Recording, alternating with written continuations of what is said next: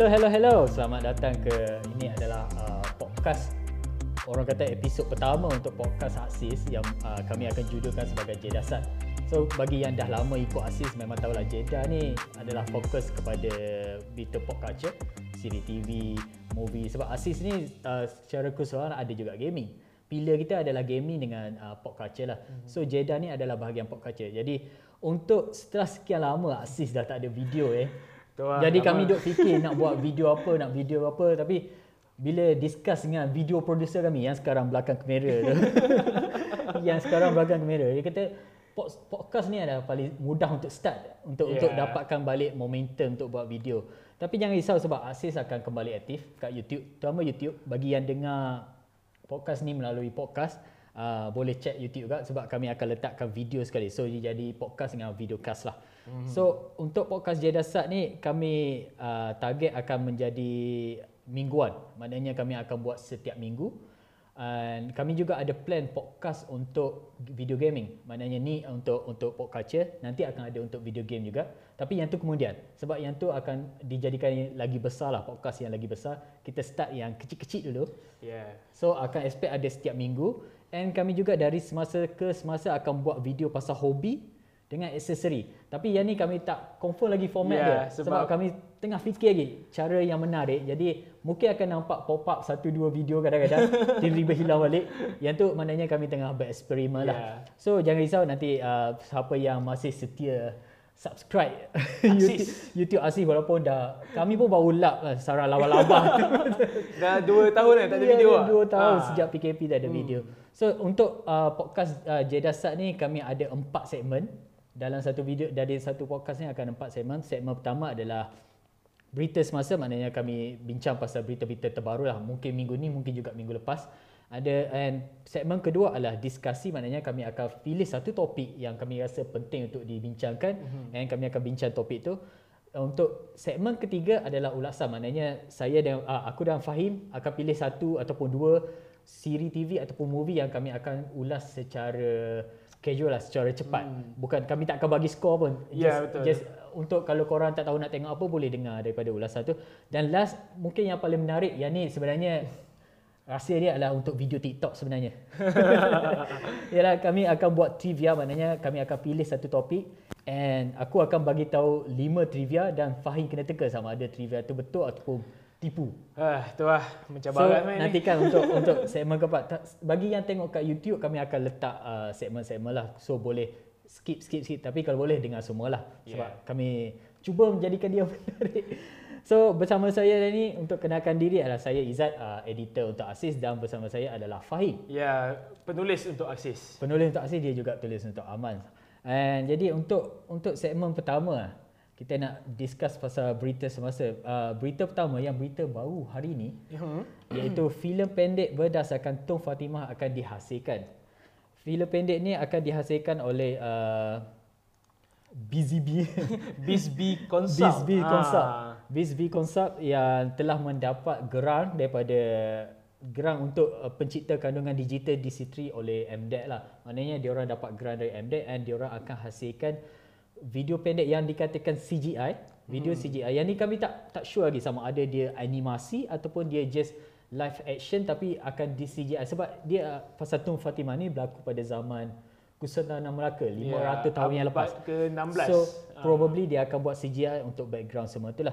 So uh, filem ni uh, filem pendek ni akan diarahkan oleh uh, nama apa ni? Uh, Bade Azmi dan dia adalah adaptasi kepada novel Kirana Dream After the Rose. Mm-hmm. Novel ni menariknya ditulis oleh ketua pengawal operasi Bisbee Konsert ni iaitu Nino Aziz. Aziz. Uh, novel ni dah keluar so siapa-siapa yang berminat baca. Kami tak pernah baca tapi daripada sikit yang dia ceritakan ialah Kirana Dream After the Rose ni tak semestinya pasal Tun Fatimah.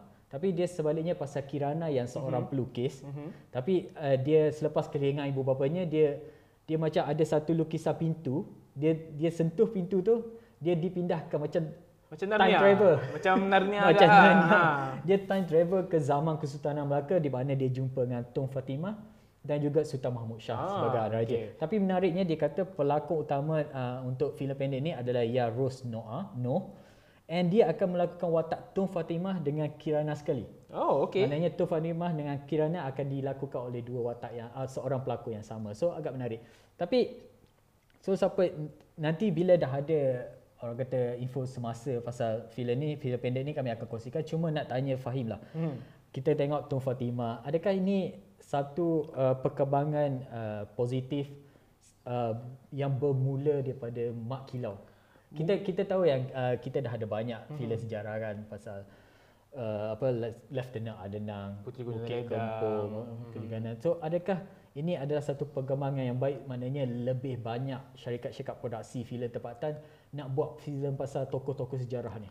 Um, boleh jadi juga sebab kalau kita tengok sejarah perkembangan filem macam Puteri Gunung Ledang, Bukit Kepong dan beberapa filem tokoh sejarah ataupun yang berasaskan kisah benar sebelum ni yang beberapa tahun lepas yang lebih 10 tahun lepas filem-filem tu keluarkan bajet yang tinggi tapi tak berjaya hmm. orang kata tak menguntungkan orang kata filem tu dikeluarkan pada masa yang tidak sesuai. Tapi bila kita tengok Mat Kilau, tiba-tiba kutipannya jadi um, uh, tinggi gila. Jadi melampau tinggi. Jadi mungkin sekarang orang kita dah boleh mula menerima kandungan bersejarah dan mungkin dah boleh menghargai apa uh, sejarah-sejarah kita yang lepas, sejarah Melayu dan apa semua. Dan kalau kita tengok Mak Kilau dah boleh berjaya, mungkin inilah satu idea dia orang untuk teruskan lagi memperluaskan ataupun memperbanyakkan kandungan sejarah tokoh-tokoh Melayu dan sebagainya untuk dijadikan sebagai satu kandungan hiburan yang maybe bukan setakat kat Malaysia dan boleh dikembangkan lagi ke peringkat international. Hmm, ha, se- ha, sebab Malaysia kita tahu dah ada satu market yang cerita Malaysia boleh tembus ke pasaran luar negara. Ada potensi. Hmm. Ha, maybe kalau dia buat CGI, maybe itulah masalah CGI ni kita tak tahu. CGI tu adalah CGI karakter tu ke ataupun CGI macam Izzat cakap tadi, dunia Tuan Fatimah tu. Sebab kalau kita tengok poster daripada sumber itu berita harian nampak macam live action. Live action kan. Ah, so jadi tak pasti lagi sebab butiran mengenai filem ni masih lagi mencurigakan. masih tak tak banyak informasi yang untuk dikongsi tapi cakap pasal Mak Kilau kan. Mak mhm. Kilau tak tahulah sekarang kutip apa-apa tapi boleh dikatakan hari tu masa ada event yang bawa Amas Nets hari tu mm-hmm. ada jumpa dengan orang studio kembara. Mm-hmm. So adalah bercakap dengan dia sikit dia cakap uh, macam aku cakap lah, aku tanya lah, kalau tengokkan Mak Kilau ni, sebelum dia ditayangkan, tak berapa tahu sangat. Ya. Yeah. Pasal filem Mak Kilau tu, aku tanya dia macam mana uh, produksi apa ni uh, boleh berjaya walaupun tak tak digembarkan mm-hmm. sebelum tayangan. Lepas tu dia kata, apa buang mulut kata-kata orang lagi penting daripada promosi lah dia kata sebab okay. Mak Kilau ni banyak dipromosi oleh orang yang dah tengok orang cakap filem ni bagus uh, yang tu yang push untuk orang tengok sampai 100 juta. So aku harap uh, Mak Kilau tapi secara jujur lah aku filem Mak Kilau ni siapa yang dah tengok bagi aku aku dia aku happy bila tengok filem tempatan capai 100 juta and kutipan yang tinggi di Malaysia saja. Dengan beberapa negara macam Brunei, Singapura tapi mostly kutipan adalah kat Malaysia lah. So aku happy bila maknanya rakyat kita boleh tak perlu berharap ke pasaran luar untuk hmm. kutip sampai 100 juta kan and tapi bagi aku filem tu kualiti dia masih bagi aku tak tak puas hati untuk yeah, untuk cakap oh ni memang filem ni layak untuk Sebab 100 juta. kalau kalau kita tengok uh, baca boleh berita-berita sebelum ni, filem Mak Kilau sebenarnya kita dah dengar kewujudan filem ni beberapa tahun lepas lagi. Hmm. Mungkin sebab COVID dan sebagainya filem tu ditunda. Jadi mungkin teknologi produksi dia orang yang digunakan tu dah dah tak selari dengan 2022. Mungkinlah kita tak tahu apa yang dia orang buat dan apa sebagainya kan. Hmm. Ha. Tapi nampak saya uh, aku pun setuju dengan Izzat cakap, mungkin macam aku cakap tadi, uh, filem sejarah orang kita dah boleh mula terima dan dengan perbualan mulut dia boleh jadi viral. Dia boleh tular dan secara tak langsung semua orang akan setuju dan akan sokong bersama-sama. Ya, tapi dan, aku harap, aku harap orang kita pun deserve untuk uh, dapatkan filem yang aku kata boleh dihasilkan dengan lebih baik. Ya, ya, Makilau aku rasa dah dah okey untuk untuk tontonan tapi aku rasa untuk untuk aku bagi semangat pasal Mak Kilau tu masih tak sampai. Ya ya macam macam tak sampai lagi untuk aku kagum dengan Mak Kilau daripada tengok filem tu. Mungkin mungkin lagi satu sebab kekangan uh, bajet jugaklah. Yeah. Bajet produksi filem Mak Kila pun berapa? Tak sampai 10 juta kan? Ya. Yeah. Ha. Memang dah hutang berganda. Ha, sikit je bajet dia orang yeah. sebab kalau kita compare kita of course lah kita tak boleh bandingkan dengan filem-filem luar negara yang bajet dia sampai ratus-ratus juta, puluh-puluh juta dengan produksi filem tempatan kita. Hmm. Tapi alangkah baiknya kalau Malaysia ada satu dana yang macam dalam satu tahun satu je filem Malaysia berkualiti kita boleh hasilkan yang boleh kembangkan secara hebat, secara besar-besaran dan uh, akan punya kualiti yang paling orang kata tip top lah. Harapnya boleh lah satu hari ya, nanti. Betul. Sebab Mak Kilau dah buktikan filem tempatan yang bajet rendah ni pun boleh uh, mencapai uh, kutipan yang sangat hebat. Uh. So bercakap pasal filem Mak Kilau yang kutipan yang tinggi ni, berita kedua adalah Abang Long Fadil 3 telah mengutip 10 juta selepas 5 hari tayangan. Menariknya pasal Abang Long Fadil 3 ni, bila aku tulis uh, news ni and aku share kat Twitter, Ramai yang reply, ramai yang quote tweet kata, eh dah ada filem nombor tiga ke Abang Long Fadil. Aku rasa dia ada masalah sama mungkin dengan Mak Kila. Orang orang tak aware yeah. yang Abang Long Fadil dah ada nombor tiga. And aku sendiri tengok sebab aku tengok aku rasa hari pertama, mm-hmm. walaupun aku nak komplain sikit. Bukan komplain lah, dia harga tiket dia adalah hampir RM25. Aku rasa untuk filem tempatan RM25 aku rasa macam, tapi bila aku tengok tu, uh, orang kata layan lah. Uh, siapa ni bukan masuk bahagian ulasan lagi tapi aku boleh cakap yang Abang Long Fadil ni kalau nak pergi untuk gelak tawa boleh tengok. Sebab yeah. sebab dia memang fokus pada komedi. Dia ada filem spy kononnya macam Mission Impossible. Abang Long Fadil ni dah tiba-tiba jadi spy apa semua. Adalah sebab dia jadi spy tu. Tapi bahagian spy dengan bahagian action tu kurang kalau nak compare dengan bahagian komedi. Bagi aku memang memang ni filem ada komedi lah. Sebab uh, Abang Long Fadil bagi yang tak tahu sebenarnya ada juga dekat Netflix. Netflix. Mungkin ah mungkin orang tak nampak tajuk dia sebab tajuk kat Netflix Big Brother Fadil. Tapi hanya ada yang nombor satu. Dan siapa yang tak tahu pasal filem Abang Long Fadil, ni adalah filem spin-off KL Gangster. Ya, yeah, hmm. filem yeah, pertama yeah, dia, dia ah dia mulakan dengan KL Gangster. Filem kedua mulalah ada masuk Transformer punya CGI lah dan mula mengarut. Jadi filem ketiga ni dia dah jadi terus spy jump movie. spy movie. So kita boleh nampak inspirasinya mungkin daripada Fast and Furious, daripada Lumba Haram, tiba-tiba jadi hero hero negara mewakili dunia jadi spy dan sebagainya. Dan apa yang buat aku tak tengok lagi tau Abang Fadil tapi apa yang buat aku semangat nak tengok cerita ni adalah kembalinya Jozan, Johan dan Zizan uh, di uh, di screen selepas bertahun eh dia orang tak bersama yeah. berlakon uh, bersama-sama uh, dua orang komedi yang kata ikonik ni. Uh, Johan dengan isteri ya sekali. Ah, isteri lah. Johan biasalah kalau dia berlakon isteri dia mesti join dia. Dua pegang watak seorang uh, dia dua dalam dalam filem ni pun dia jadi suami isteri. Oh. Tapi jadi watak jahat lah. ah, dapat menarik lah sebab cari Izzat cakap pun buat aku nak tengok lagi cuma masih tak ada masa so, nak pergi tengok lagi. Siapa nak tengok sekadar untuk bergerak tahu okeylah. Dia hmm. dia aku boleh samakan dengan filem macam Johnny English. Ah, okay, okay, okay. Kalau suka Johnny English mungkin akan suka Abang Lo Fadil. Tapi bila nampak ending Abang Lo Fadil ni memang dia akan nak teruskan lagi lah. So akan ada Abang Lo Fadil 4. Tapi itulah cakap pasal to be honest aku aku sendiri pun tak pernah dengar Abang Lo Fadil ni akan ada nombor 3 Sampailah aku tengok oh tayangan dah bermula. so aku tak tahulah promosi dia macam mana sebab ni bukan filem jalan-jalan dari Scope Production dan yeah. Scope Production ni bukan uh, aku pernah uh, sebelum ni aku pernah nampak tau yang dia orang nak buat Abang Nur Fadil 3 tapi hmm. dia punya poster tu macam aku tak yakin ni fan made ke atau betul-betul hari tu. Tiba-tiba trailer dah keluar. Tapi trailer dia pun macam tak keluar kat timeline YouTube ke apa oh. semua. Sedang macam Izzat cakap dah dah start tayangan lah 8 hari bulan itu eh. Yeah. Ha, tiba-tiba dah start tayangan dah dapat 10 juta kutipan. Agak agak hebat jugalah dalam masa beberapa hari. Tapi again, kutipan ni mungkin sebab harga tiket yang makin mahal. okay. okay. Berita seterusnya ni mungkin untuk aku je lah. sebab siri animasi Genshin Impact tak main Genshin Impact. Tak, tak main. Aku tak tahu langsung apa-apa pasal Genshin Impact. Tiba-tiba dia nak buat animasi aku, pula. Aku honestly masa aku tengok uh, dia live streaming pasal update 3.1 untuk Genshin Impact lah. Dia dia announce siri animasi Genshin Impact. Masa ni aku tengok streaming tu aku tak plan nak tulis apa-apa ni sebab masa tu aku tengah cuti. Mm-hmm. Aku tengah balik kampung aku cuti aku kata sekadar nak tengok suka-suka sebab aku tak nak kerja. Mm. Tapi bila dia announce siri animasi terpaksa kerja. Aku tak aku aku kena share. Aku kena share aku tak nak orang lain share dulu so aku share nasib baik uh, uh, apa Hoyoverse masa tu immediately keluarkan uh, YouTube video so and menariknya aku lagi animasi uh, Genshin Impact aku boleh kata something yang dari awal lagi aku nantikan. Oh, okay. Sebab aku main game tu aku rasa macam tak dia ada cutscene apa semua dalam game tu tapi aku rasa macam tak puas. Aku nak tengok dia jadi animasi and aku lagi tambah menarik sebab dia dihasilkan oleh Ufotable. Hmm. Bagi yang follow anime Ufotable ni or, uh, studio studio animasi yang buat Demon Slayer. And kita tahu quality Demon Slayer tu macam mana. Fighting scene dia boleh katakan top notch.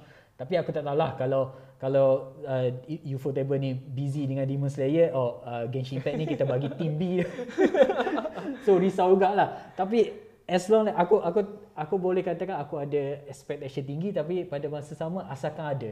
Ah, Bagi aku okay, asalkan okay. ada Genshin Impact punya animasi aku suka. Uh, so far dia just cakap sikit je dalam lepas dia tunjuk trailer uh, Genshin Impact uh, mm-hmm. long term project dengan Ufotable ni dia dia cakap finally Genshin Impact akan ada siri animasi sendiri. Tapi tak tahulah siri animasi tu macam mana sama ada dia akan full siri ataupun sekadar untuk video promosi oh, kepada game tu sendiri. Dia, dia tak tak jelaskan ya, lagi lah. Sebab sekarang pun memang setiap kali uh, Genshin Impact ada update baru apa semua dia orang ada macam video khas. Ah, macam video okay. uh, khas pasal game tu. So tak tahulah kalau itu berkait ataupun ni totally different tapi harap differently lah sebab tapi satu lagi aku nak cakap pasal Genshin Impact ni dia baru Genshin Impact ni baru nak masuk tahun ulang tahun yang kedua.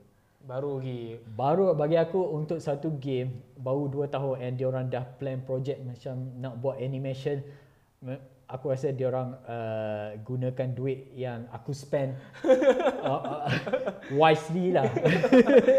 Sebab um, so aku tahu Genshin Impact ni dia buat banyak game lain tapi at least aku tahu dia stay masukkan balik investkan balik duit tu dalam Genshin Impact sendiri so aku happy lah ada aku rasa dia akan jadi macam ada potensi lah untuk dia jadi animasi macam kita tengok kat Netflix dah ada League of Legends punya animasi uh, apa lagi hmm. game-game lain macam contoh Dota pun dah ada animasi hmm. sendiri kat Netflix ada potensi lah aku rasa Genshin Impact ada, jadi sebab jadi. bila tengok apa aku suka tengok apa yang Riot Game buat Riot, hmm. Game, Riot Game dia start dengan League of Legends dia buat uh, dia start dengan uh, KDA mm-hmm. yang band K-pop. Ah, yeah. Dia buat K-pop tu semata-mata nak jual skin je. Ya, yeah, yeah. untuk untuk promo- tapi, promosi tapi awal dia. KDA dia tu jadi pop star. Aku rasa di luar jangkaan mereka sendiri. So, benda yang sama juga Genshin buat boleh buat. Sure, animasi ni boleh dihasilkan tapi tak semestinya dia sebab animasi ni boleh jadi untuk membawa orang ke Genshin Impact game Genshin Impact tu sendiri. Mm-hmm. Orang kata, "Oh, best lah." And tengok juga yang recently pasal Cyberpunk uh, Edge Runners. Mm-hmm. Bila Cyberpunk Edge Runner animasi tu keluar, uh, jumlah yang main Cyberpunk game Cyberpunk 2077 naik Oh, okay. Hampir tinggi dengan masa launch.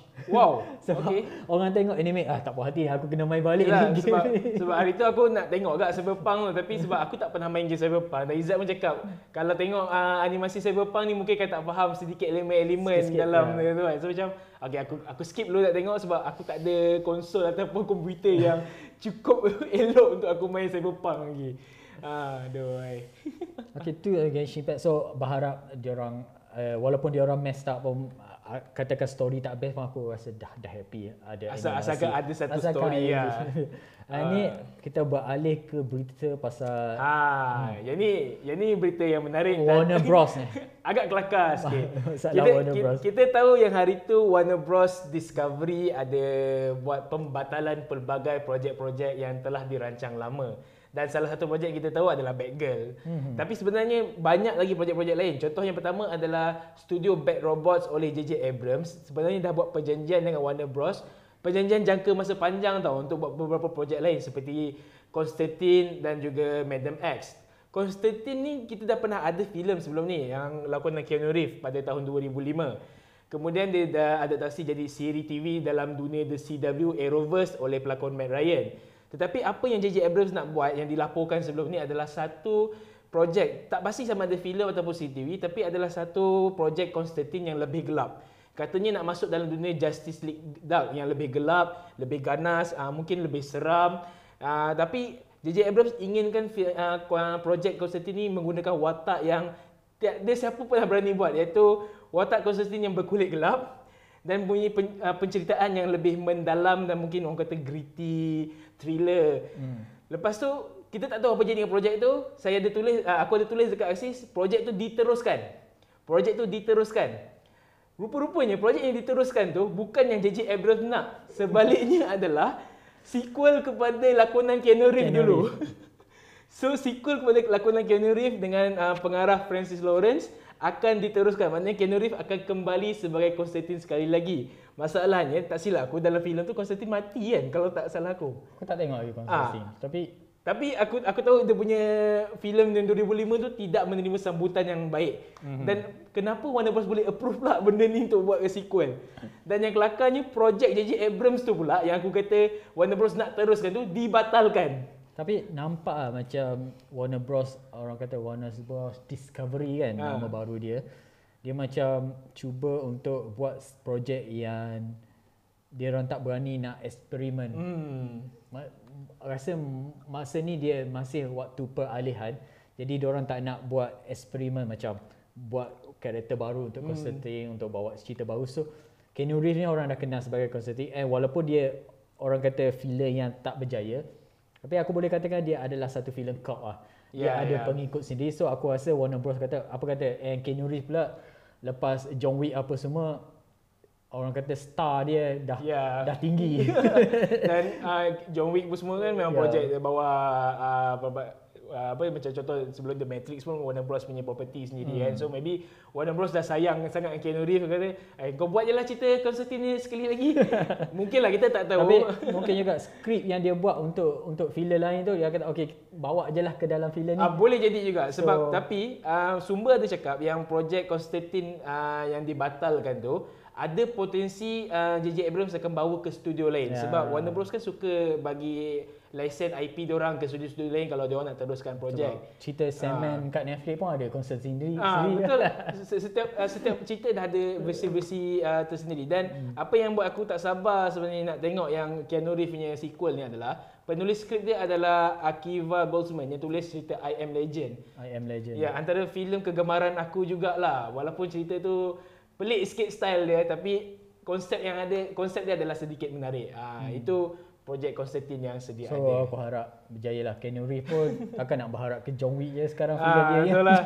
Sebab John Wick pun kita tahu uh, yang paling baru nanti apa John Wick 4 eh. John Wick 4. Uh, ah, sebab kita tahu sepatutnya sebelum Covid tu John Wick 4 dan 5 nak shoot back to back tapi benda tu di cancel kan. Maybe John Wick 5 dia chill kejap boleh buat Constantine dulu kita tak tahu lah apa apa cerita so kita kena tunggu uh, informasi lanjut oh ya yeah, lagi satu yang kelakarnya yang projek Keanu Reeves ni juga JJ Abrams studio pun tetap akan terlibat untuk hasilkan so, filem so ni so team yang sama lah. cuma ubah sama. ubah projek sikit ha, ubah projek eh Ah. Okay, kita beralih ke berita tak akhir untuk minggu ini adalah uh, Daredevil.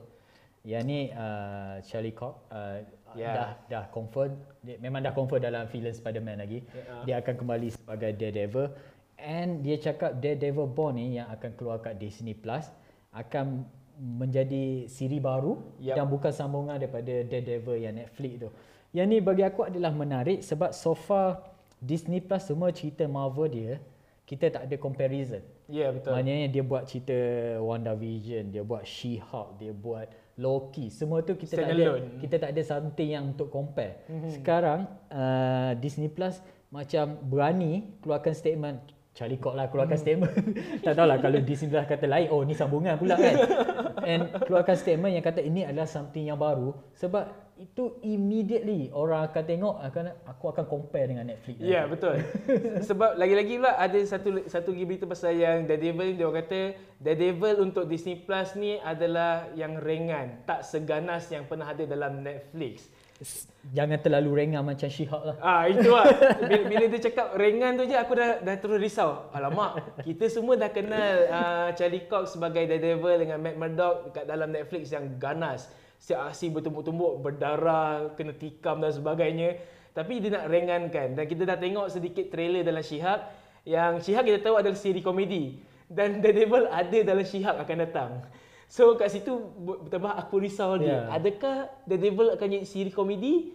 Sebab kita tahu The Devil akan terlibat dengan tiga projek. Yang pertama sekali adalah cerita Eco. Eco tu adalah uh, cerita kedua lah. Sebab yang pertama adalah dalam Shihak. Dia akan muncul. Kemudian dia akan muncul dalam cerita Eco yang lebih serius dan ganas. Kemudian tiba-tiba akan ada siri dia, dia tersendiri dengan 18 episod. Siri TV MCU terpanjang setakat ini. Mm-hmm. So macam apa dia nak sampaikan? Adakah origin ke?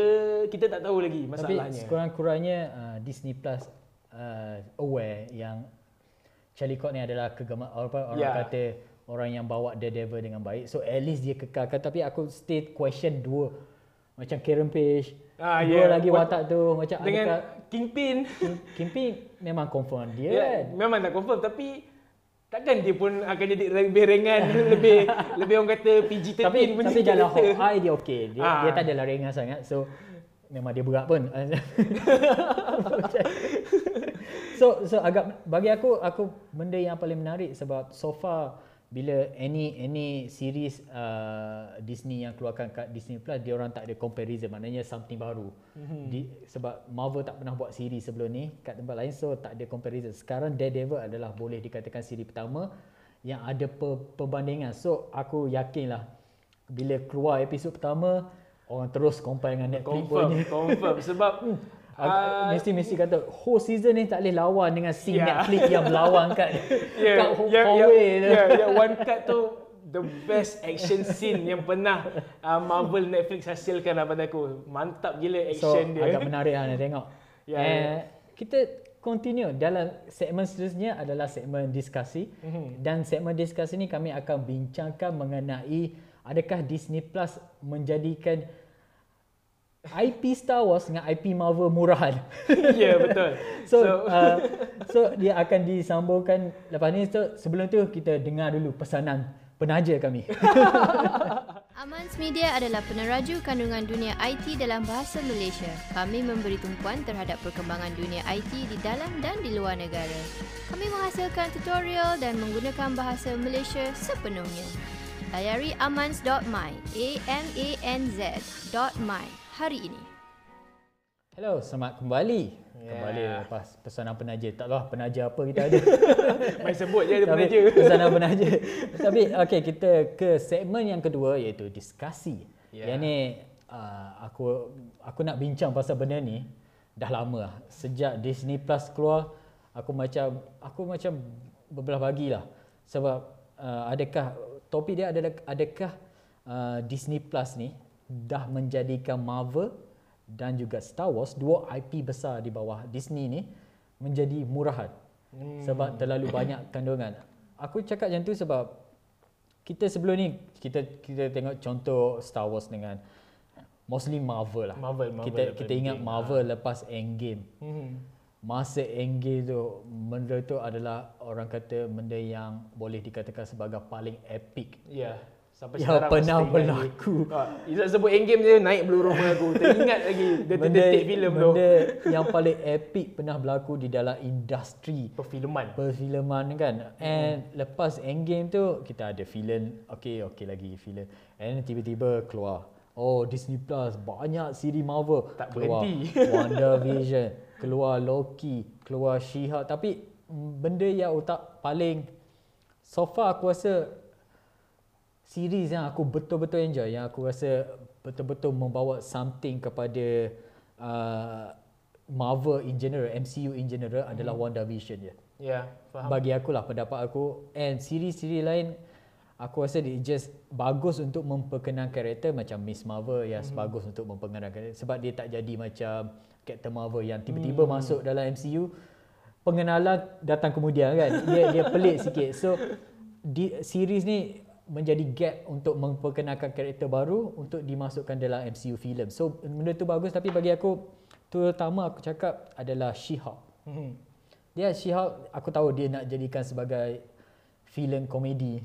Kan? Aku tak ada masalah tu. And memang start dari Thor Ragnarok wiki apa tu Marvel, pun kita ah, dah tahu Marvel ni adalah Eksperimen komedi punya Well, konten. eksperimen Endgame yang serius semua ada part komedi tapi dia dia komedi yang orang kata tak ganggu Story. tonasi Ah. keseluruhan cerita tapi She-Hulk ni aku rasa uh, komedi too much lah kalau kalau ada that word komedi too much yang bila aku tengok aku kata okay daripada aku tengok She-Hulk ni baik aku tengok lah yang balik The Office Betul betul. Betul-betul komedi. um, Izzat itu cakap sebab masa aku review Shihak, aku dapat tengok empat episod yang pertama tau. So bila aku binge terus empat episod, aku tak rasa macam mana orang lain tengok yang setiap minggu satu episod. So bila aku tengok balik uh, every week uh, setiap episod uh, setiap hari apa setiap minggu satu episod, baru aku rasa apa yang orang orang lain rasa, yang orang lain tak dapat access review rasa.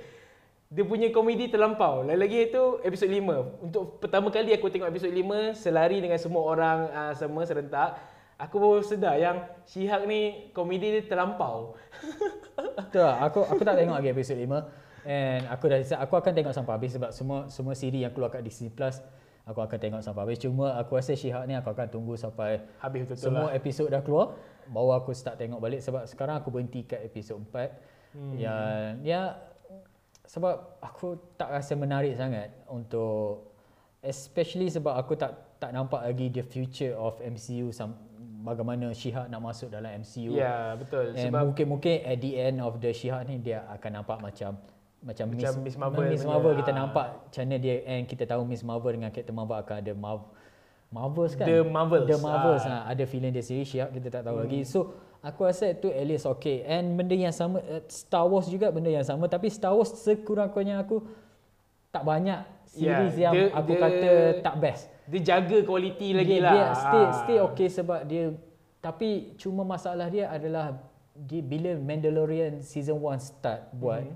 and dia ada that formula Mandalorian formula Mandalorian lah aku panggil ramai banyak semua siri-siri Star Wars tu ikut Ya.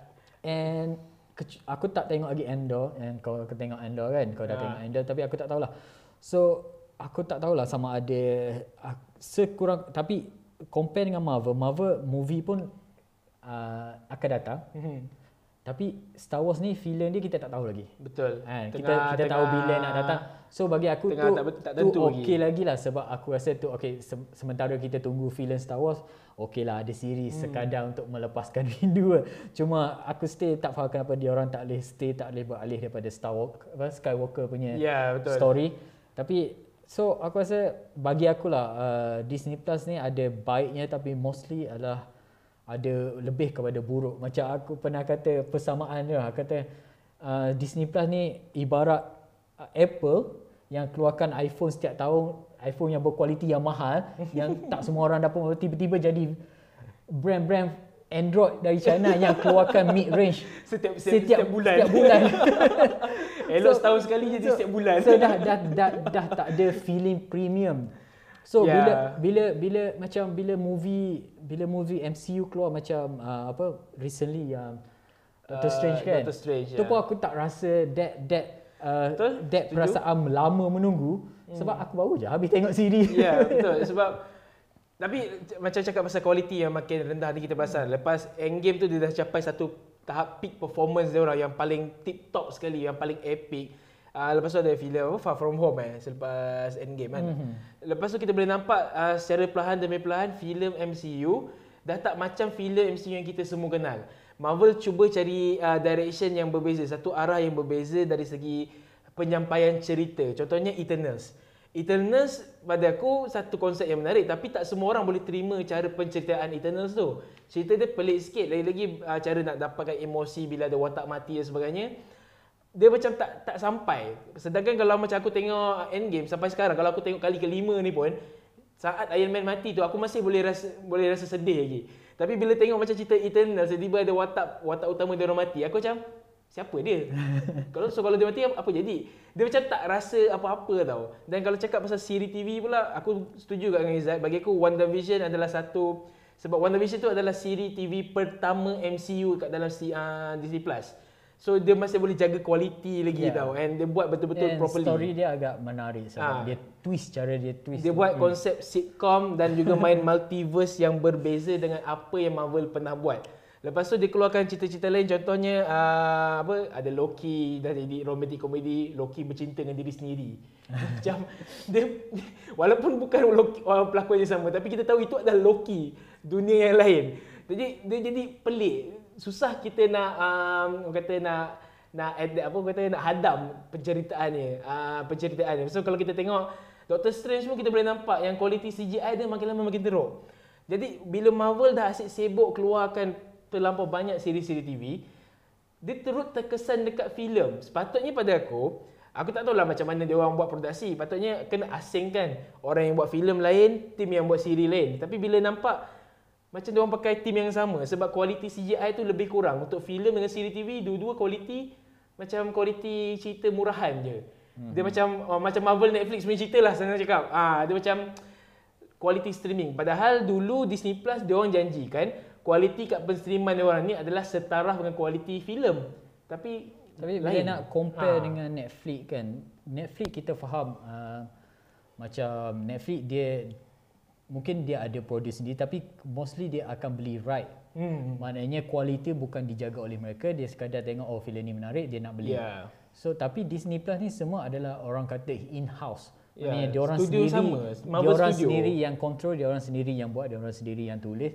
So agak kecewa lah bila dia kualiti tu macam tak setaraf. And aku problematik lagi adalah sebab semua benda dia nak jadikan sebagai MCU. Ya, betul. And kecuali uh, What If pun sebenarnya adalah MCU dah sekarang kan. Ya. Walaupun What If adalah benda yang menarik sebab bagi aku dia explore something yang di luar MCU. Ya. Maknanya something yang tak semestinya berkait dengan MCU. Maknanya dia orang uh, mempunyai ruang yang lagi banyak untuk kembangkan story. Ya. And bila semua series, semua watak dalam series perlu berkait dengan MCU, aku rasa dia akan restrict dia orang punya creativity Ya. untuk explore lagi sebab kita tahu dari Comet, Comet uh, mana-mana watak Captain Marvel ke Captain America ke semua watak ni ada banyak lain-lain punya story Mhm. daripada penulis-penulis lain and dia orang boleh explore macam-macam cara sebab tu Comet dia tak boleh series Disney Plus ni tak boleh nak buat benda yang sama dengan Comet sebab dia stay focus on oh ni mesti jadi MCU tapi aku rasa benda ni sebab datang daripada fans juga Ya. sebab kadang-kadang fans dah tengok dengan CW punya DC punya DC, series ya, kan. ya. And Kalau- bila CW buat series sendiri, filem buat movie sendiri, dunia sendiri so orang akan jadi confused mana aku nak Ya. ikut ni. So, Dan- mungkin tu yang buat Marvel kata okay kita jadikan semua MCU. Ya betul sebab secara tak langsung je sebenarnya apa yang CW buat ataupun Warner Bros buat dengan Arrowverse dia adalah yang first yang berjaya buat satu dunia yang besar, dunia yang luas yang um, berkaitan dengan setiap setiap siri TV yang berbeza tu berkaitan antara satu sama lain. So technically CW dah buktikan dia orang boleh buat benda tu dan itu adalah dunia DC yang kita tahu kalau kita compare dengan um, siapa yang berjaya of course lah Disney dan Marvel lagi berjaya dan nampaknya Disney dengan Marvel rasa jealous dengan oh apa ni? Projek siri TV yang kecil ni pun boleh tarik perhatian orang ramai. Aku pun nak buat version aku sendiri dan aku nak buat dekat Disney Plus. So bila dia cuba jadi macam tu. Aku apa yang aku perasan sekarang beberapa siri TV MCU dah jadi macam kualiti CW lah. Hmm. dia punya secara story lagi She-Hulk lah. Terlam, bagi aku She-Hulk lah terpaling CW sekali. Sebab dia punya sto- penyampaian tu terlampau cheesy. Macam Izzat cakap tadi dia punya uh, story tu script writing dia dah kacau uh, intonasi apa tona tona cerita ataupun tema cerita tu. Aku aku suka konsep yang dia cuba buat kan. Uh, iaitu apa break the fourth wall, boleh bercakap dengan audience apa semua. Tapi kalau kau baca artikel aku interview uh, interview dengan salah seorang pengarah Shihak hari tu, dia boleh cakap sepatutnya Shihak ni bukan nak break the fourth wall lah, tapi nak ambil skrip daripada cameraman untuk baca balik skrip. Kalau dia buat benda tu, masya-Allah aku memang memang aku tak boleh tengok ah aku rasa memang akan lagi cringe lah, memang lagi pelik ah. Yeah. Jadi tapi untuk okey itu untuk MCU. Untuk Star Wars aku perasan dia masih boleh jaga sebab um, tak banyak. Filem pun tak uh, tak tentu sebab yang filem Rock Squadron yang sepatutnya adalah filem pertama Star Wars uh, selepas apa last kali uh, apa filem la- last Star Wars Rise of Skywalker eh. Patutnya Rock Squadron adalah filem pertama. Tapi sebabkan Patty Jenkins yang itu pengarah yang buat Wonder Woman tu tengah sibuk, filem tu telah dikeluarkan daripada jadual tayangan dan ada kabar angin kata filem pertama Star Wars adalah yang diarahkan oleh Taika Waititi. Kalau dah tahu Taika Waititi kita tahulah filem tu akan jadi komedi. Tu lah masa cakap pasal Taika Waititi aku tak tengok lagi Thor. tapi aku dengar apa orang cakap eh, dia, dia ada masalah dengan masalah sama yang She-Hulk. Ya, dia uh, terlampau komedi komedi. too much. aku rasa komedi uh, komedi bagi aku bagus and dalam apa-apa tak tak kisahlah cerita tu serius mana pun komedi tu boleh dijadikan orang kata break the break the orang kata emotion yang Yeah. kadang-kadang kau kau tengok cerita something kau akan rasa that one emotion and kalau emotion tu last terlalu panjang macam sampai habis tu je emotion dia cerita tu tak ada that dynamic Ya, betul, And setuju. biasa komedi yang akan masuk untuk break that break oh, oh tiba-tiba ada komedi tapi rasa sedih balik Yeah. contohnya kan tapi bila dia dah komedi komedi komedi komedi and aku tak tahu bila macam aku just tanya bila aku nak ambil serius pasal cerita yang Ya, kau nak betul. sampaikan. Uh, Um, macam contohlah cerita Thor Love and Thunder eh. Aku tahu ramai yang tak suka cerita tu tapi untuk aku aku suka Love and Thunder tu sebab satu itu adalah first time aku tengok satu filem ni filem yang bukan series eh filem MCU yang 100% komedi. Dia macam betul Marvel nak cuba buat something different tapi itu hanya adalah pendapat aku sendiri tapi kalau kita tengok pendapat orang ramai yang dah menerima MCU ni macam mana dia orang dah biasa dengan penceritaan MCU yang bercampur aduk. Mula serius sikit tapi komedi tu adalah nak meringankan dalam keadaan yang tengah mungkin tengah serius tengah tengah sedih ke macam okay, kita letak sikit komedi bagi orang boleh relax sikit. Tak adalah menangis ke rasa takut ke sepanjang filem kan.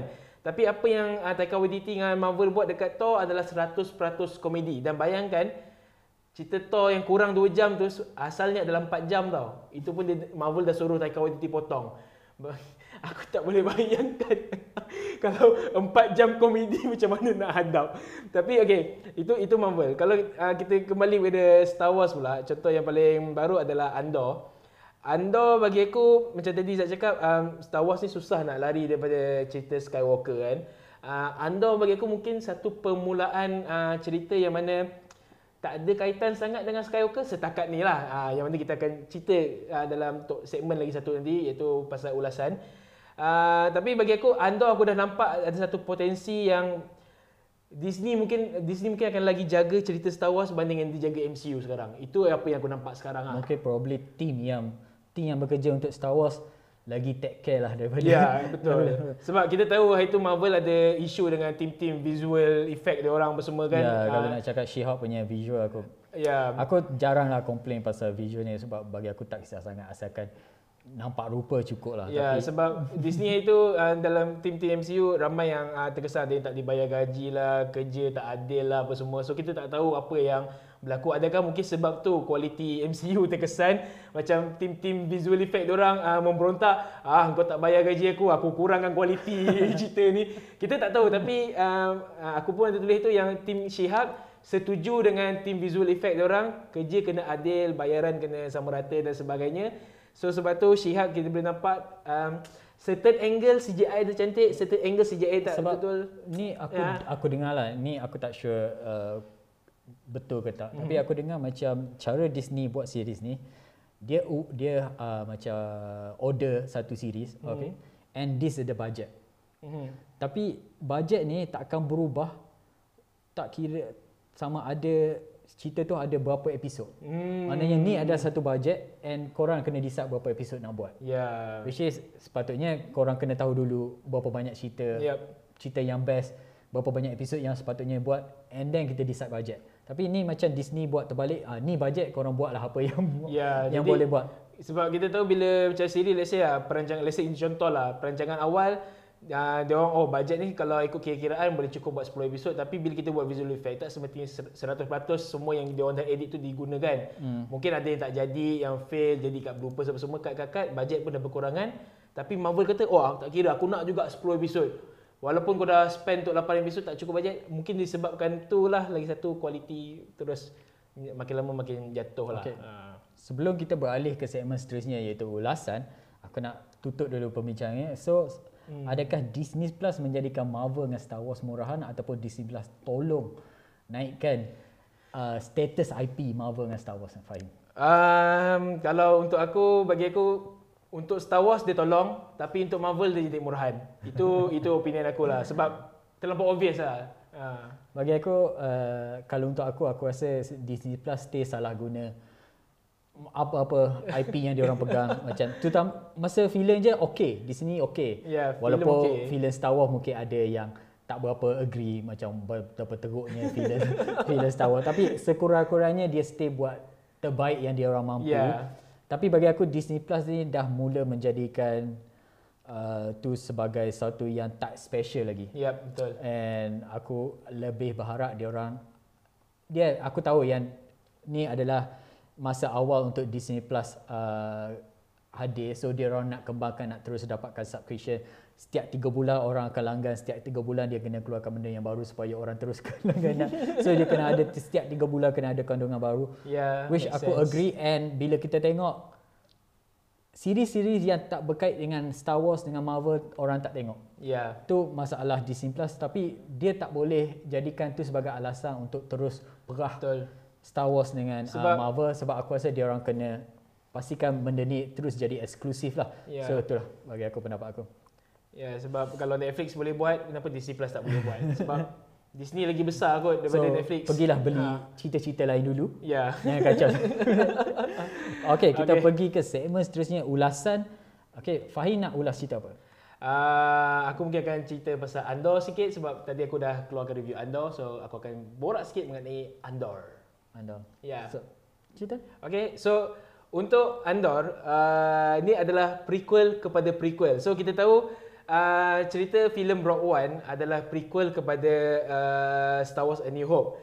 Uh, tapi untuk cerita Andor pula, dia adalah prequel kepada Rogue One. So dia adalah prequel kepada prequel. So persoalannya, kita dah tahu apa jadi kat Rogue One. Semua orang mati. Tapi Ya kenapa... Oh. Spoiler dah. Tapi kenapa kita kena tengok siri TV Andor? Padahal kita dah tahu apa nasib uh, kepada setiap watak-watak dalam cerita Rogue One. So basically apa yang aku perasan dalam cerita Andor ni adalah satu. Andor bukan siri Star Wars yang anda kenal. Kenapa aku cakap macam ni? Sebab Andor dia tak guna CGI macam The Mandalorian, Boba Fett dengan Obi-Wan yang gunakan CGI stagecraft yang pakai apa? Orb besar tu yang ada motion capture yang boleh bergerak tu. Tapi Andor gunakan kaedah konvensional seperti filem Star Wars. Dan untuk Andor, Andor juga adalah pertama siri Star Wars dengan episod yang paling panjang iaitu 12 episod. Dan setiap produksi dia orang menggunakan teknik praktikal. Maknanya kalau dia orang perlu pergi ke satu lokasi, dia orang memang betul-betul pelakon dengan kru kena menggembara ke lokasi tersebut, kena daki gunung. Aku ada baca satu tu dia kena daki gunung semata nak dapatkan satu shot dalam beberapa saat saja. Beberapa kru perlu mendaki gunung beberapa jam. Hanya untuk dapatkan satu shot sahaja. Itu Andor dia jaga kualiti yang sangat-sangat lain. Sebab kita tahu Rogue One pun adalah satu satu filem Star Wars yang stand alone yang antara terbaik eh. Bersetuju kan kita kata Rogue One antara terbaik. So Tony Gilroy penulis Rogue One juga kembali buat cerita Andor ni dia cuba buat benda yang sama. Dia tak nak jadi siri Star Wars yang lain. Sebab tu dia nak buat lain daripada benda yang lain. Bajet Andor ni juga adalah lebih tinggi. Malah Andor juga dah disahkan akan mempunyai dua musim dengan jumlah 24 episod. So musim pertama ni dia adalah 5 tahun sebelum berlakunya sebelum berlakunya One. Kisah kasihan Andor itu sendiri bagaimana daripada seorang pencuri boleh menjadi hero kepada Rebel Alliance. Mm-hmm. Dan apa yang aku perasan dalam uh, cerita Andor ni adalah satu cerita yang kalau anda ingin kenali siapa itu Andor, macam mana dia boleh jadi hero dan kenapa dia penting untuk Rebel, Andor ni adalah satu siri TV yang anda wajib tengok. Walaupun pada aku ceritanya sebab empat episod pertama yang aku tengok penceritaannya agak slow sikit tapi dia masih bagi satu pengalaman menonton yang lain daripada yang lain sebab aku rasa puas hati tengok cantik gila. Mata aku masa tengok screening hari tu, wow. Itu je aku boleh cakap. Siri TV ni memang lain daripada yang lain. Tak macam Mendo, tak macam Boba, tak macam Obi-Wan. Dan Aku yakin siapa yang betul-betul serius dengan Star Wars, nak tahu kisah Star Wars yang lebih mendalam, Andor ni adalah siri TV untuk anda. Okay. Kalau nak tengok ulasan penuh Fahim mengenai Endor ni dah publish kat Asis Ya, kan. Ada artikel juga. Ya. So, and sebenarnya Rogue One ni bila cakap pasal Rogue One aku lagi nak tengok Jin Erso Ya, betul. punya karakter bukan sangat pasal Andor. Tapi tak apalah kita dapat Andor pun dah Ya. yeah. apa. Tapi kita, aku kita aku tahu tak may, maybe Jin Erso akan muncul dalam musim kedua sebab Mungkin. mu- musim pertama adalah lima tahun sebelum, musim kedua nanti adalah sepanjang empat tahun sebelum Rock One. Hmm. Uh, dia akan lompat uh, setiap tahun selama empat tahun. So kita tak tahu ya adakah Jin Erso akan muncul ke tak. Masih tak tahu, masih awal lagi sebab musim kedua masih dalam proses syuting lagi sekarang Okay. ni. Ha. Bagi aku pula aku nak ulas filem yang aku baru bukan filem siri, mm-hmm. animasi Cyberpunk Edge Runners. Ah, okay. Yang ni aku baru habis weekend lepas. Masa aku cuti tu aku kata nak tengok apa lah.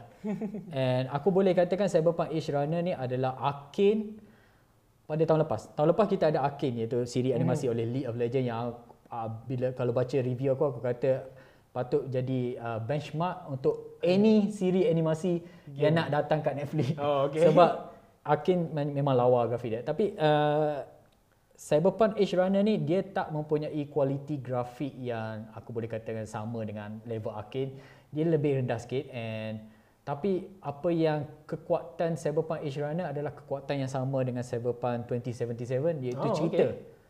and pewatakan dia.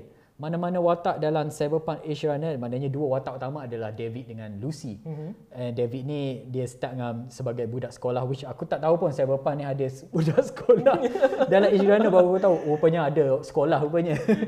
And ni adalah dia sebab ni adalah anime yang dihasilkan oleh studio Jepun. Aku rasa studio Trigger. So dia ada that that uh, sebab anime ni suka guna watak budak sekolah. Oh. So dia bawa benda tu ke dalam ke dalam Age Runner ni dia asalnya budak sekolah tapi akan ada tanjang lah dia akan jadi dewasa lah. So aku suka watak dia sebab dia dia berlaku dalam sebelum kejadian dalam Cyberpunk uh, 2077. Mm-hmm. Dia oh, berlaku se- sebelum, sebelum game lah. Sebelum game. Okay. And and bila siapa yang main game tu sekarang dah ada update, boleh buka uh, game tu, boleh dapat some easter egg tapi jangan jangan tengok selagi tak habis. Oh okey. Sebab dari easter egg boleh jangka apa yang jadi dalam oh, siri. Oh okey. So maknanya siri uh, siri ni mesti memang berkait rapat terus dengan video game dia, lah. Dia dia tunjuk sikit lah tapi dari mesej sikit tu aku rasa ramai yang boleh jangkakan apa yang terjadi dalam oh, Age Oh okey. And and tu satu uh, and tak on top of David dengan Lucy tu ada lagi watak-watak lain macam Kiwi. Ada beberapa lagi watak uh, yang bersama dengan David ni. Semua watak ni ada main peranan dia yang yang baik. Ada yang watak datang sekejap dia ada yang mm-hmm. kekal sampai episod last. Tapi dia orang betul-betul kembangkan that watak dengan sangat menarik. Macam aku tengok bila aku habis tengok tu aku rasa macam kekosongan Okay. Kekosongan sebab aku buka game, dia orang tak ada dalam game kan. Uh. Sebab tu cerita. Bila aku buka dalam game, aku just pergi melawat tempat-tempat yang aku tahu dalam, dalam game dalam sini tu ada. Dalam aku pergi macam rindu pula yang dengan, dengan baru, baru habis tengok dua hari kan. So aku rasa dia memang sangat efektif and in term of action dia dia uh, dia guna trick yang selalu anime buat lah. Mm-hmm. Action yang banyak cut maknanya oh action ganas macam meletup kepala apa semua tapi dia serang terus meletup kepala. Maknanya oh, dia tak tunjuk. tak tunjuk. Tak so, tunjuk secara detail dia bukan R-rated punya dia, dia, dia dia dia bukan uh, animation dia dia banyak uh, shortcut lah. Ah, tapi okay. bagi aku aku boleh layan and aku tak ada masalah dengan animation. And aku rasa siapa-siapa yang kalau korang tak main game lagi mungkin akan ada masalah nak faham sikit pasal macam dunia deep web. Dia orang akan masuk dalam internet. Literally literally masuk dalam web So kalau dah main game benda tu dah dah difahamkan. Mm-hmm. Tapi cerita ni at least uh, dah bagi tahu sedikit penerangan so ia tak terlalu confusing. Tapi kalau korang main game sebelum ni tak kira lah main 10 jam ke 15 jam rasa akan lebih enjoy siri ni. Tapi ah, kalau tak okay. pernah main game tu aku rasa still boleh enjoy sebab cerita dia pada uh, asasnya cerita dia adalah basic je. Mm-hmm. And senang nak ikut walaupun dia ada complicated dengan menai masuk dalam internet menengai cyber kinosi uh, uh, kan dunia cyberpunk kan kau boleh pakai robot hmm. semua tu. And, and bila kau guna robot tu dia ada probability akan kacau kau punya minda. Okay. uh, yang tu mungkin uh, kalau aku dah main game aku faham lah benda tu. Tapi kalau tak main game mungkin benda tu adalah benda baru. So tapi aku rasa cerita ni dah buat cerita, uh, jala, uh, perkara yang baik untuk terangkan apa yang berlaku. And seterusnya bagi aku adalah cerita ni agak 80 rated and hari tu pun dia keluarkan trailer not safe for work. So oh, aku, okay. aku rasa walaupun ini adalah siri, uh, siri animasi tapi jangan tengok dengan anak-anak lah. Ah, so masih ganas lagi Tapi lah. bila anak dah capai umur 18 tahun, wak, paksa dia tengok sebab, sebab sebab cerita ni memang bagi aku memang best lah. Dia antara okay. and aku tak tahu sama ada dia nak buat nombor 2 ataupun tak tapi aku tak rasa perlu. Sebab kalau nak tahu lebih lanjut aku rasa main je lah game. Main game lah. Okay, okay, so tu untuk dua ulasan so anda dengan Cyberpunk yeah. Runner. So sebelum kita gerak ke segmen terakhir iaitu trivia. Tadang. Berehat dulu. Okay. Dengan pesanan penaja. Sekali lagi penaja. Penaja lagi. Amans Media adalah peneraju kandungan dunia IT dalam bahasa Malaysia. Kami memberi tumpuan terhadap perkembangan dunia IT di dalam dan di luar negara. Kami menghasilkan tutorial dan menggunakan bahasa Malaysia sepenuhnya. Layari amans.my, a m a n z.my hari ini. Selamat kembali tak tahu macam mana video dari penaja tu kan. Nak datang adakah kamera datang dekat tu tapi it just it just open lah. So ini adalah segmen terakhir dan aku rasa segmen yang paling menarik. Terutama untuk aku cut jadikan TikTok video nanti. Yeah. boleh harap, follow harap, TikTok Asis bila kita orang dah buat account Asis ya kami, aku tak ada password lagi. Mungkin mungkin dah wujud tapi aku tak tahu password so segmen sebenarnya adalah trivia Trivia ni aku akan uh, bacakan lima trivia pasal some, some uh, series TV ataupun filem. Untuk minggu ni aku pilih Friends. Sebab Friends adalah sebab ni adalah uh, orang kata show kegemaran Fahim. Aku rasa dalam uh, Friends ni dah keluar pada tahun 94 sampai 2004 maknanya dalam masa 10 tahun dah ada 10 season dan Fahim dah tengok 5 kali. 5 kali ulang tau, bukan 5 kali. 10 season 5 kali ulang. So 5 50 season. So kalau kalau dia tak boleh nak teka trivia yang maknanya aku akan baca lima trivia ni dia kena teka sama ada trivia ni aku reka sendiri ataupun trivia yang betul. Uh, So, kalau kalau kita- fail malu gila. Tapi to be fair banyak trivia ni adalah benda yang luar bukan benda yang dalam. so kita start dengan trivia yang pertama. Alright. Okay. Trivia pertama adalah penulis, penulis Friends menggunakan pie chart untuk memastikan setiap karakter ada enam karakter kan Friends Mhm. kan.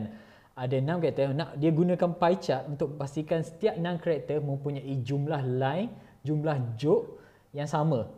So tak ada satu karakter yang cakap lebih banyak compare dengan karakter lain. Betul ke tak writer ada pie chart untuk buat semua tu?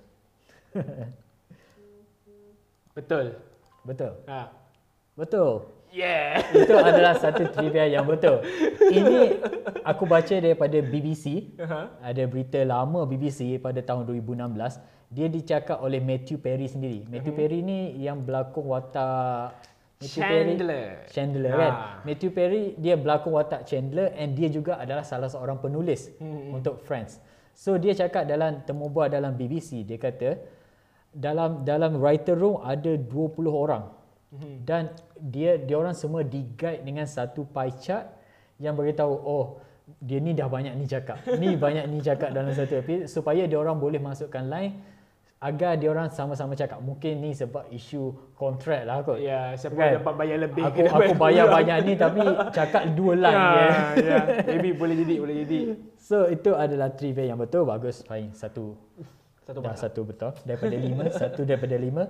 Trivia kedua ini berkaitan dengan uh, Emmy. Tahu kan anugerah Emmy adalah khas hmm. untuk siri TV so Matthew Perry Matthew Perry sekali lagi adalah se, seorang saja karakter dalam filem ni yang tak pernah di dapat nomination dalam Emmy. Betul atau salah? Matthew Perry seorang seorang je. Orang lain semua ada tapi Matthew Perry saja tak ada Alamak. Aku baru dah baca itu benda ni. Pasal yang itu. Okay, ini aku main hentam je. Betul. salah Ah. Trivia yang ada seorang je watak yang tak dapat Emmy tu betul tapi bukan Matthew Perry. Oh, siapa? Dia sebaliknya adalah Courtney Cox. Oh.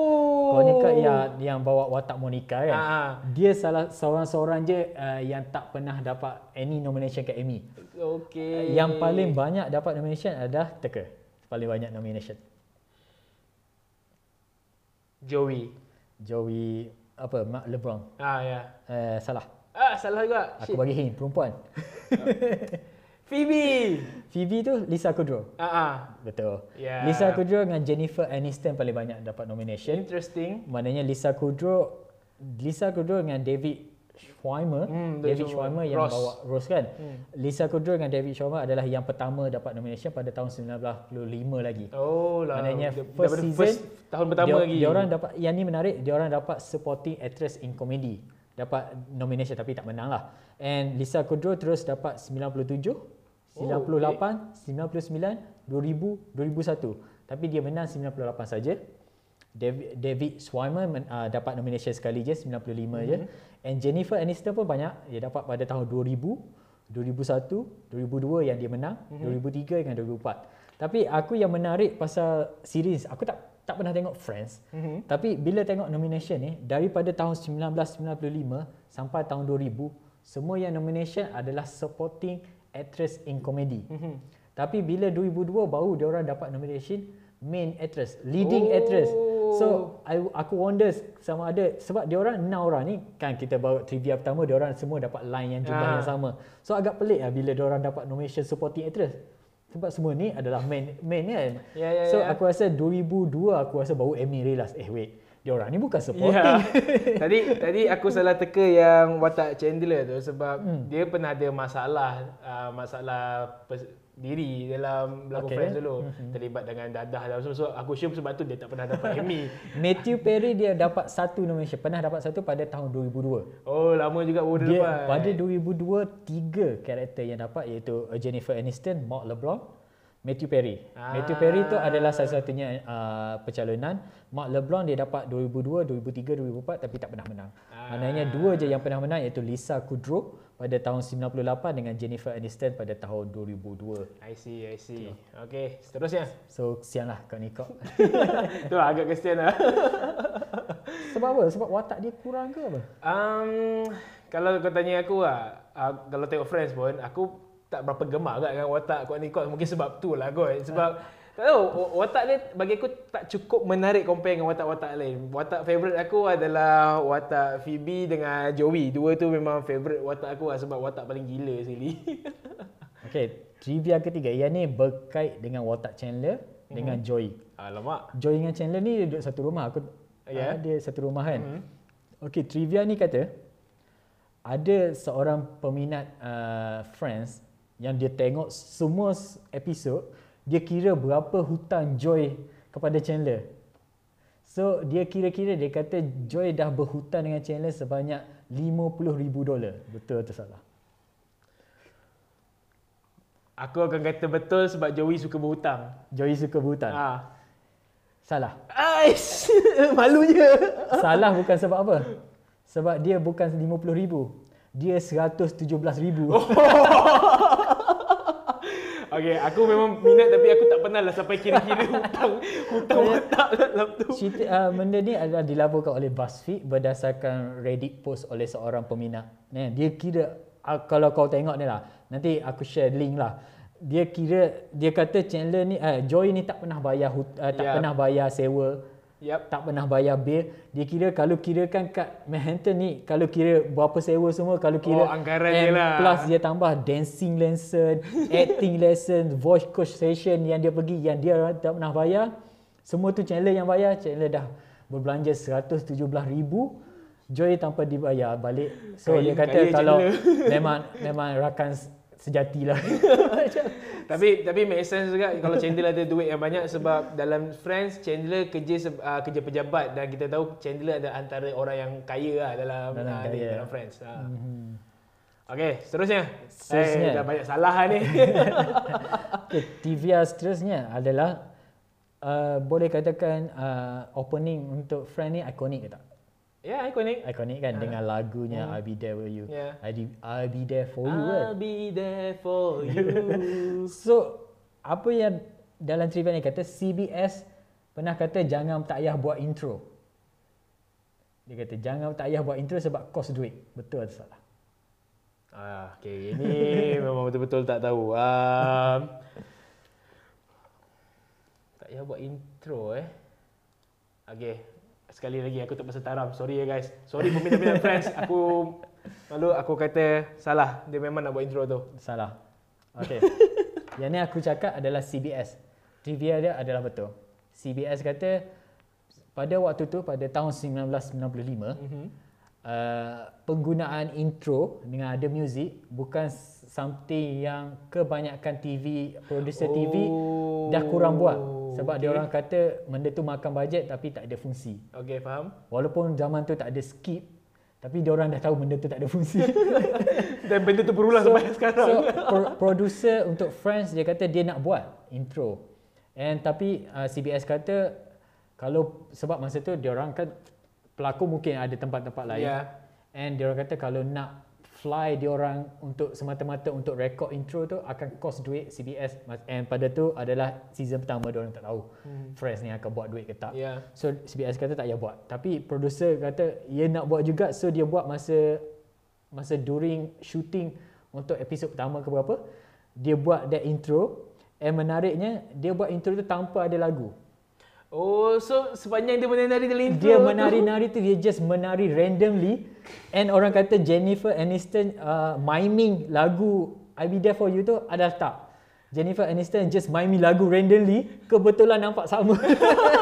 okay, ini fakta menarik yang aku baru sendiri baru tahu. Sebab and, and dia kata and trivia ni juga kata sebab lepas uh, intro Friends tu I'll Be There For You dah uh, jadi nombor satu dalam Billboard Hot 100 mm-hmm.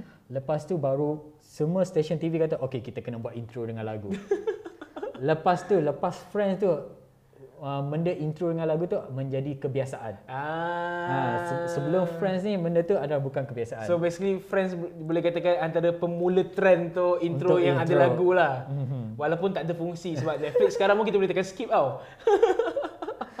so rasa Fahim dah salah tiga kan Itulah Betul satu. Okey lah betul satu. So last ni sama ada. Ni nak Oh tentukan. Yang ni menarik eh, berkait dengan Ellen DeGeneres. Okay. Ellen DeGeneres dikatakan ditawarkan untuk uh, watak Phoebe. Dia dulu ditawarkan untuk watak Phoebe sebelum pergi kepada Lisa Kudrow. Betul atau salah? Ellen DeGeneres. Kenal kan? Kenal? okay, ini aku memang kata salah. Salah. Ha. Betul salah. Yeah. Macam tak make sense pula. Tapi uh, rumors Ellen DeGeneres ni adalah rumors yang sangat tinggi. Oh, ya ke? Rumors yang sangat besar and orang kata popular rumors dan sampaikan Ellen DeGeneres sendiri dalam temu bual bersama Howard Stern terpaksa katakan dia tak boleh nak reject sebab dia tak pernah di offer. so dia kata salah dia tak pernah di offer untuk melakukan watak Phoebe lah tapi Ah, okay. tapi kalau fikirkan watak Phoebe yang boleh katakan bengong-bengong Ah, sikit ya. agak pelik kan dengan Yep. DeGeneres. Betul lah tak sesuai sebab kalau kita tengok uh, watak Lisa Kudrow sehingga hari ni kalau kita mana lakonan kita bila aku tengok macam contoh cerita kat Netflix dengan apa yang uh, pelakon The Office tu Michael Scott tu Yeah. Steve Carell tu yang cerita, angkasa tu kan. Bila aku nampak watak dia aku cakap aku tak pernah nampak oleh aku je nampak Phoebe je.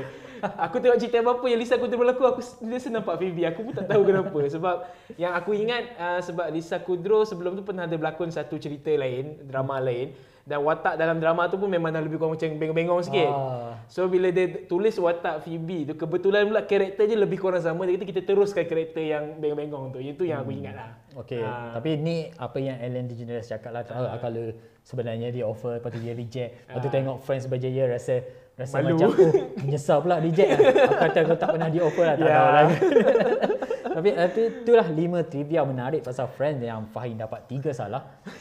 Okey, dua betul okey lah. So Fahim kena tambah lima kali lagi. Betul lah kena kena repeat tengok sekali ni. Okey. Ha. Okey, itu saja uh, boleh katakan penutup untuk uh, Jedasat episod pertama Jedasat Ya. and nantikan uh, kami akan pastikan benda ni akan jadi mingguan so nantikan minggu depan untuk Jedasat pusingan kedua.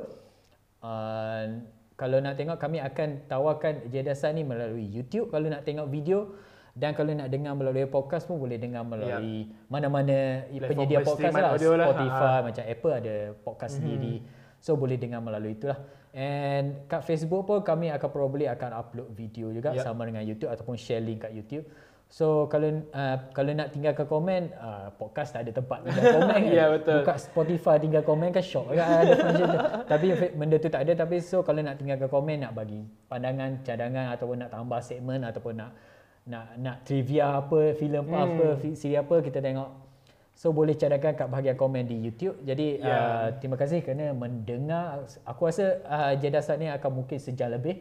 Ya. Atau mu- mungkin kurang sikit pada sejam tapi terima kasih kerana mendengar sampai habis. Kalau tak nak mendengar sampai habis pun boleh skip-skip di bahagian segmen kat YouTube ada segmen. Ya. And boleh juga tengok and insyaAllah kami akan upload some bite bite-bite-bite sikit-sikit sikit. Mungkin dalam 10 saat, 15 saat dalam TikTok nak tengok bahagian menarik daripada Ya, betul. Jedasat ni. So uh, jumpa lagi minggu depan. And terima kasih Fahim kerana Yap, itu saja join daripada aku jadi kami. and akhir ni dah tak ada pesanan penanja lah. Okay, so bye bye. okay, bye.